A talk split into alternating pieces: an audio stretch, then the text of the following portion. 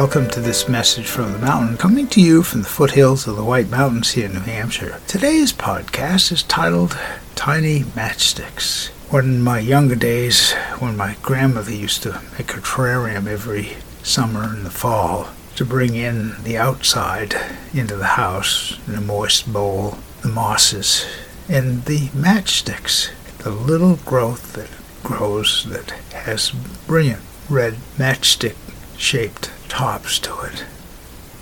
And so it is, as we found and discover some on the mountainside, to enjoy them. It gives me a chance to think about what I grew up loving nature. One of those was the terrarium that my grandmother made each year, and I used to admire that. And I remember going to early flower shows, and she would take an example of her work down to that and exhibit it. There's so many different things that we see in nature that can trigger memories, positiveness, or give us new memories when we're finding them for the first time, as perhaps some people will do as they go out into nature and find those beautiful little tiny matchsticks in bloom.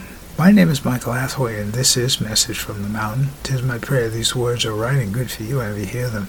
Thank you so much for listening.